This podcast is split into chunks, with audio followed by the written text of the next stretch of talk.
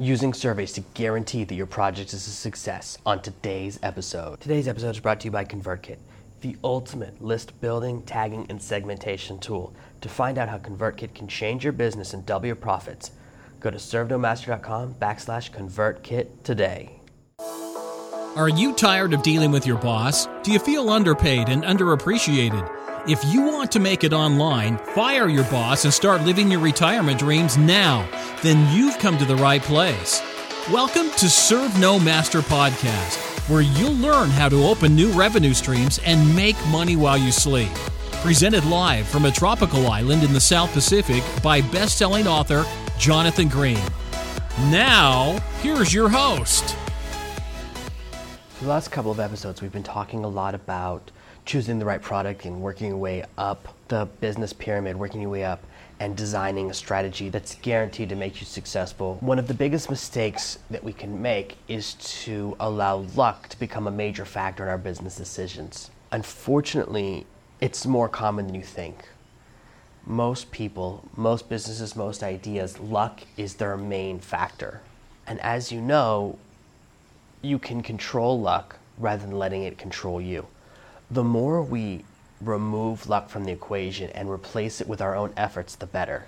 The perfect example of this is something I experienced when I was living in England in my late 20s.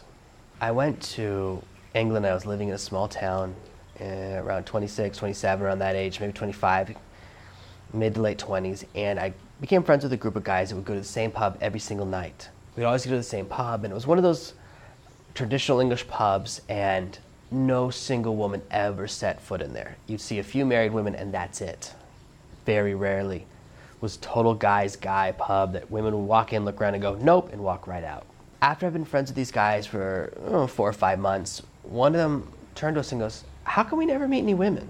And I thought to myself, well, how could you possibly meet women when you go somewhere there's no women? That's insane. If you want to meet women, you have to be somewhere where there actually are women. If you want to see a cow, you have to go to a farm.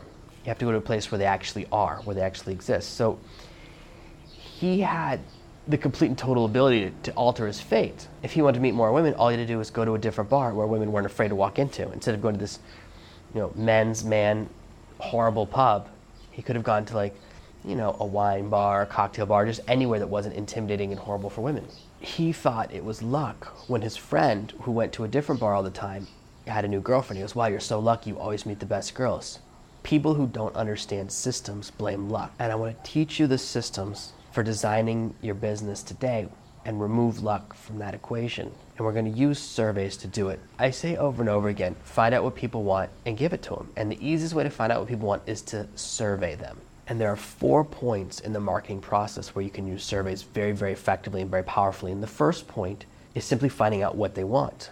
Send out to your list or to your followers. If you have a thousand people, that's amazing. Even a hundred people, you can get some pretty good data if they'll fill out the survey. Now, you're asking people to take a lot of action, so you do have to provide a reward at the end of it. One of the mistakes that a lot of businesses make is to use a financial reward or financial incentive you want to give away an Amazon gift card or an iTunes gift card or something like that, unfortunately, you're going to get the wrong people filling out your survey. You don't want your survey to be filled out by people that just like free stuff and like money. That's everyone. What you really want is data from potential customers. Now, if you don't have a list, that's okay. We can also buy the data. There are several ways to do it. You can pay someone in your market to mail their email list. That's one choice. Number two, you could run ads. You could run Facebook ads to a survey where you give away something that the list would be interested in. You can even give away a copy of a competitor's product that you bought. You buy someone else's book on Amazon and you give it away as your free gift to their audience to get survey data.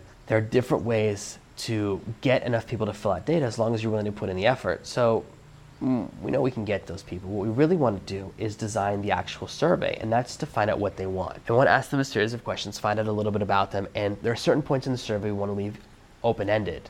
We don't just want multiple choice because oftentimes we'll get the wrong answers. And what we're going to use this data for is designing our sales process later down the line. We want to ask questions like what's holding you back right now? What's your biggest limitation? Why aren't you where you want to be? We want to find out really those three stages of the sales process. Where are you right now? Where do you wish you were? What's keeping you between those two points? Why aren't you where you want to be? And how would you feel when you get there? Those are the f- four questions we really want to delve into. And the more we can get people to do long form answers, the better. If you're in the weight loss niche, you want to find out what's holding you back from losing weight. Why are you stuck where you are? We want to find out where are you right now? How much weight do you want to lose? What do you want to look like when you finish when you lost that weight, how you feel when you've lost that weight. The language we can get from people will tell us a lot of information. Maybe you send an email to your followers and you have a thousand people you found, and you run an ad or you get them to fill out your survey, however you do, and you discover that they don't want another diet. What they want is an exercise program. Well, that would change the direction you go in. And in fact, the exact language they, they use when they say, oh, I want to melt the fat, you go, oh, I can use melt the fat the next time I write a sales letter. I can use it in my messaging I can use it in my blog posts because they give you the language they want. The more you use the language people are familiar with, when someone describes their problem, you can use their same language when you describe your solution. That's a powerful way to begin your process by surveying people. If you don't do this process, you're starting out your business on luck. We've talked before about research.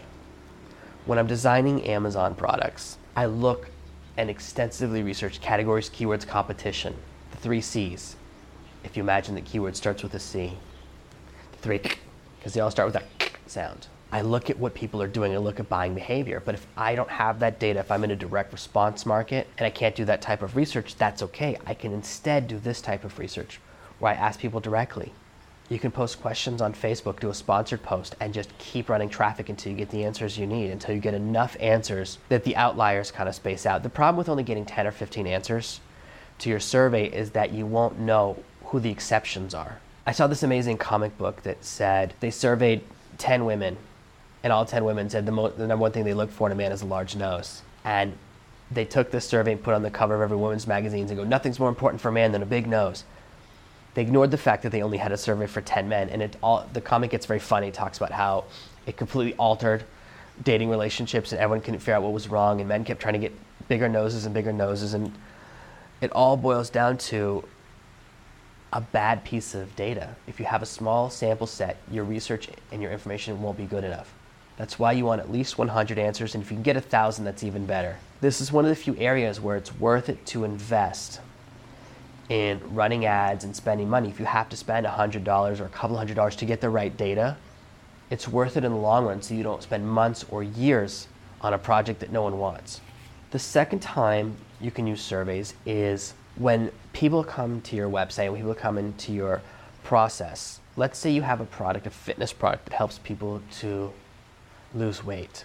You can run them through a series of questions before you show them your sales video, before you send them a sales page, say, what's your biggest problem? And you use the four most common answers from your old survey and say, I'm too fat, I hate my stomach, I hate my thighs, or I want to be stronger. And then based on their answers, you show them a different version of your sales message. Which part of your business do you want to build the most right now? That will help you connect your message to your audience. Now you can have slightly different versions of the same sales page, but each version connects with a different piece of your audience. So you can use a survey as part of your sales process.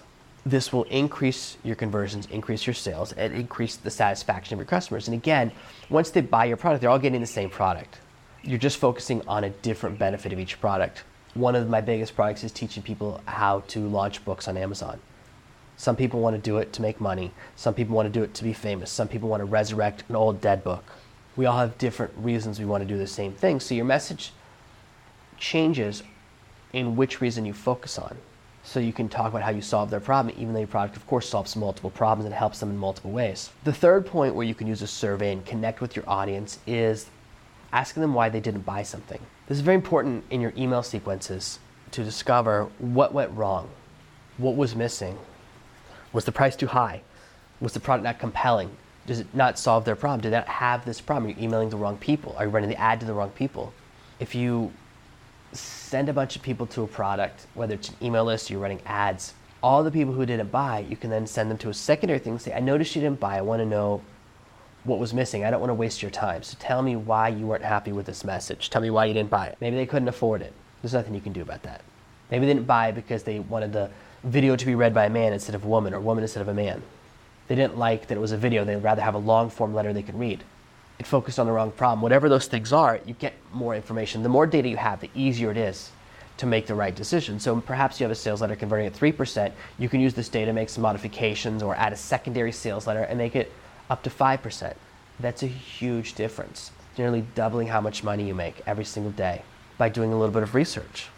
The more you connect with your audience, the more you ask the right questions, the more profitable you will become as a business. Most businesses out there ask a single question. They have this system to determine how good their services are. And they say on a scale of 1 to 10, how likely are you rec- to recommend our service to another company? And there, there are some new companies out there that are trying to compete with this data, but companies pay massive amounts of money for the company that wrote this question. And you've probably seen it. I see it all the time now that I'm aware of it. And they just ask you this one question. It seems so silly. And even that, they can only get like 5 or 10% of people to even click an answer. But they only consider a 9 or 10 good. Anything below that means they need to work on their process. It's how they measure their success. So they survey you with a single question. You can do the same thing with your audience. What was missing? What was wrong? The fourth time to use surveys is in your email sequences. And this is something that I cover in great detail in the email blueprint. It's something more advanced, but it's very valuable. When you create a bunch of sequences, when you have different types of product, for example, I have blueprints teaching you how to start your blog, how to launch a podcast, how to get into uh, email marketing and write successful email campaigns, how to become an affiliate and find the right products to promote and make money promoting other people's products, even if you don't have any other infrastructure, even if it's your first day online. And I have products on how to launch your first book on Amazon. So there's five different things, it's five different blueprints you could go to. If I simply said, hey, which are you most interested in? If you have no interest in starting a podcast, me emailing you about podcasts would be a complete and total waste of both of our time. You'd be like, why does he keep emailing about podcasts? I don't care about podcasts. I have no interest in that. If I simply ask you, hey, what do you want to hear about next? What, do you, what are you interested in? Here's the four topics I could write about next. Which most interests you? And in fact, inside of my Blueprint members area, I have a survey that says, which blueprints do you want me to release next? Which are you most interested in learning about next? So that I give people what they want. The more you give people what they want, the happier they're going to be to work with you, the happier they're going to be to spend their money with you. The biggest mistake you can make in marketing is to think that it's a one way street. I have a message, I'll shout it out to the world, and the people that want it will hear it and respond to it. That mindset, that mentality, that one way street mentality is old. It's the reason traditional businesses are failing. The reason record companies failed because they did not adapt to the internet 20 years ago instead of trying to adapt to the transition from CDs to digital music and MP3s, record companies began suing their own customers and accusing them of stealing music. It's the companies that realized a different approach is necessary. The companies like Spotify said, you can have anything you want for 10 bucks a month. They changed the mindset and turned it into a subscription model that's very, very successful, that achieved something great. They paid attention to what the audience wanted. That's why Spotify is so successful and record companies spend a long time struggling. Traditional book publishers, many, many of them are shutting their doors, they're consolidating. There are far fewer traditional book publishers, and right now they're going through a phase where they're really struggling. Now, they have a great deal of connection with traditional media, which is why you'll notice the same books over and over again appear in newspapers. If you look at New York newspapers, they're always talking about books by the same publishers. The problem is, Newspapers don't know what they're doing either. Most newspapers and magazines are going out of business. Whether it's happening slowly or fast, it's for a couple of reasons. And the number one reason is they don't connect with their audience. Something like 12% of Americans trust the media. If your job is to be a reporter and no one trusts you, you're doing something wrong. And the reason no one trusts them is because they don't care what the audience wants. They come in with an agenda, they go, These are the stories I want to tell, and I want to push them. And oftentimes it turns out that there are financial or political incentives behind the decisions that people make for the articles they put in their magazines and newspapers. Every few weeks we hear another story about a, a massive article that wasn't fact checked or where someone paid them to write something or they changed it because a politician told them what to do. There's almost no objectivity in the media anymore. This is why traditional media is really struggling and they don't understand the connection because they don't say, oh, maybe our audience wants us to be honest. They don't ask the audience what they want, they just say what they want. It's why there's such a disconnect when really wealthy reporters who have big TV shows try to talk to regular people who are struggling to make it. They don't know what it's like. They don't know what it's like to be a regular person and they don't ask them, so their message doesn't reach them. This is why many, many mediums struggle. They don't survey the audience, they don't connect with their audience and find out what they want. You can step into that gap by finding out what people want and giving it to them. The more you communicate with your audience, People are often surprised that I offer any coaching at all because I do so well from my own books and other parts of my business and other projects I work on with partners and stuff outside the Serve No Master sphere. Why do I do this at all? Why do I answer emails myself? Why do I offer any level of coaching? It takes so much time. And the amount I charge versus how much time I give, the ratio is crazy. I need that data. The best survey data, better than anything else, is actually talking to people and getting asked those follow up questions and finding out where they get stuck. I recently was working on a PDF showing people how to put a form into their Kindles for one of my products. And I sent it to one of my coaching clients, and it turned out there was a step missing. I was taking all screenshots and making it was it's a really really good PDF, but I missed one little step, and he was like, "I can't figure out what to do. I'm stuck right here." And I realized, oh my gosh, I made a mistake, and I wouldn't have figured that out if I wasn't talking to someone live while they were working on it. Connecting to your audience, ask them questions, following up with them, talking to the people who follow you this is how you find out what people want. Now, we all have our dream project, the things we want to be working on the most. But if it's not what your audience wants, you're not going to make enough money to support yourself, to support your family. Surveys do not have to be expensive. You don't have to spend a bunch of money on expensive survey and quiz software. There are free solutions, and they all work just fine. I've been using free survey software for as long as I've been doing this stuff. There are some very expensive paid survey softwares out there, and they're a total waste they're so expensive because right now surveys and quizzes have become very popular. They charge you hundreds of dollars a month or they charge you per person who fills out the quiz. I don't really like to do business with anyone who charges me per person who fills out a form because it's ridiculous. It's a false measurement. It doesn't affect their infrastructure when it's on my website when I'm doing everything internally. No, I do understand with webinar software when I'm running it through their system, they're hosting a certain number of streams, then it makes sense to pay per attendee. But for anything where it's simply a piece of software on my site and it doesn't call or use any of their resources, it's simply ridiculous. It's just a way of overcharging you. And I never buy products that use that scheme. I don't really like that business model. It doesn't appeal to me at all. You don't have to pay a bunch of money to do surveys. And in fact, you can simply email people a question and say, reply with your answers. Simple keep it very simple and you can find out what people want and you remove luck and you turn it into a controllable factor. I live on the beach and I'm sure, as usual, in the background you can hear some noises. There's some birds being really loud, and a boat came by a few minutes ago.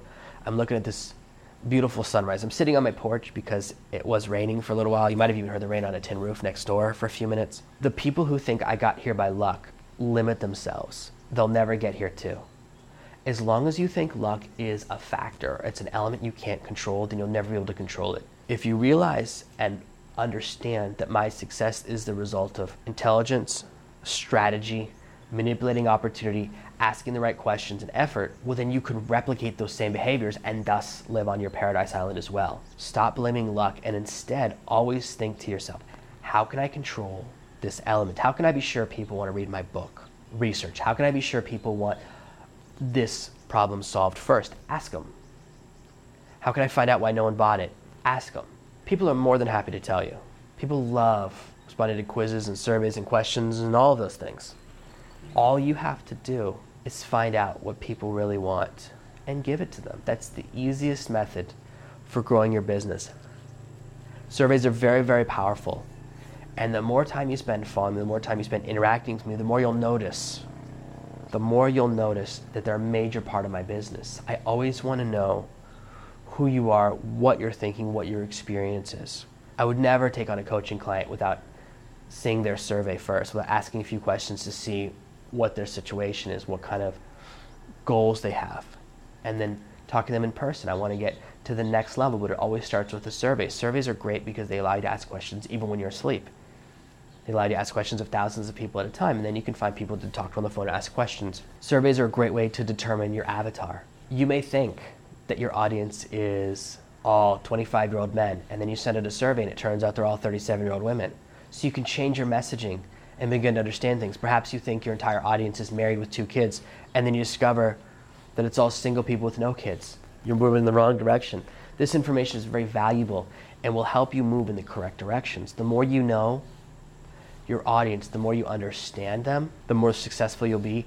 And this is how you can use surveys to remove luck from the equation and guarantee that your next project is a massive success. Thank you for listening to this week's episode of Serve No Master. Make sure you subscribe so you never miss another episode. We'll be back tomorrow with more tips and tactics on how to escape that rat race. Head over to servenomaster.com forward slash podcasts now for your chance to win a free copy of Jonathan's bestseller, Serve No Master. All you have to do is leave a five star review of this podcast. See you tomorrow. Thank you for listening to this episode of the Serve No Master podcast. To find out how you can get a free copy of my new book, head over to servenomaster.com backslash podcasts right now.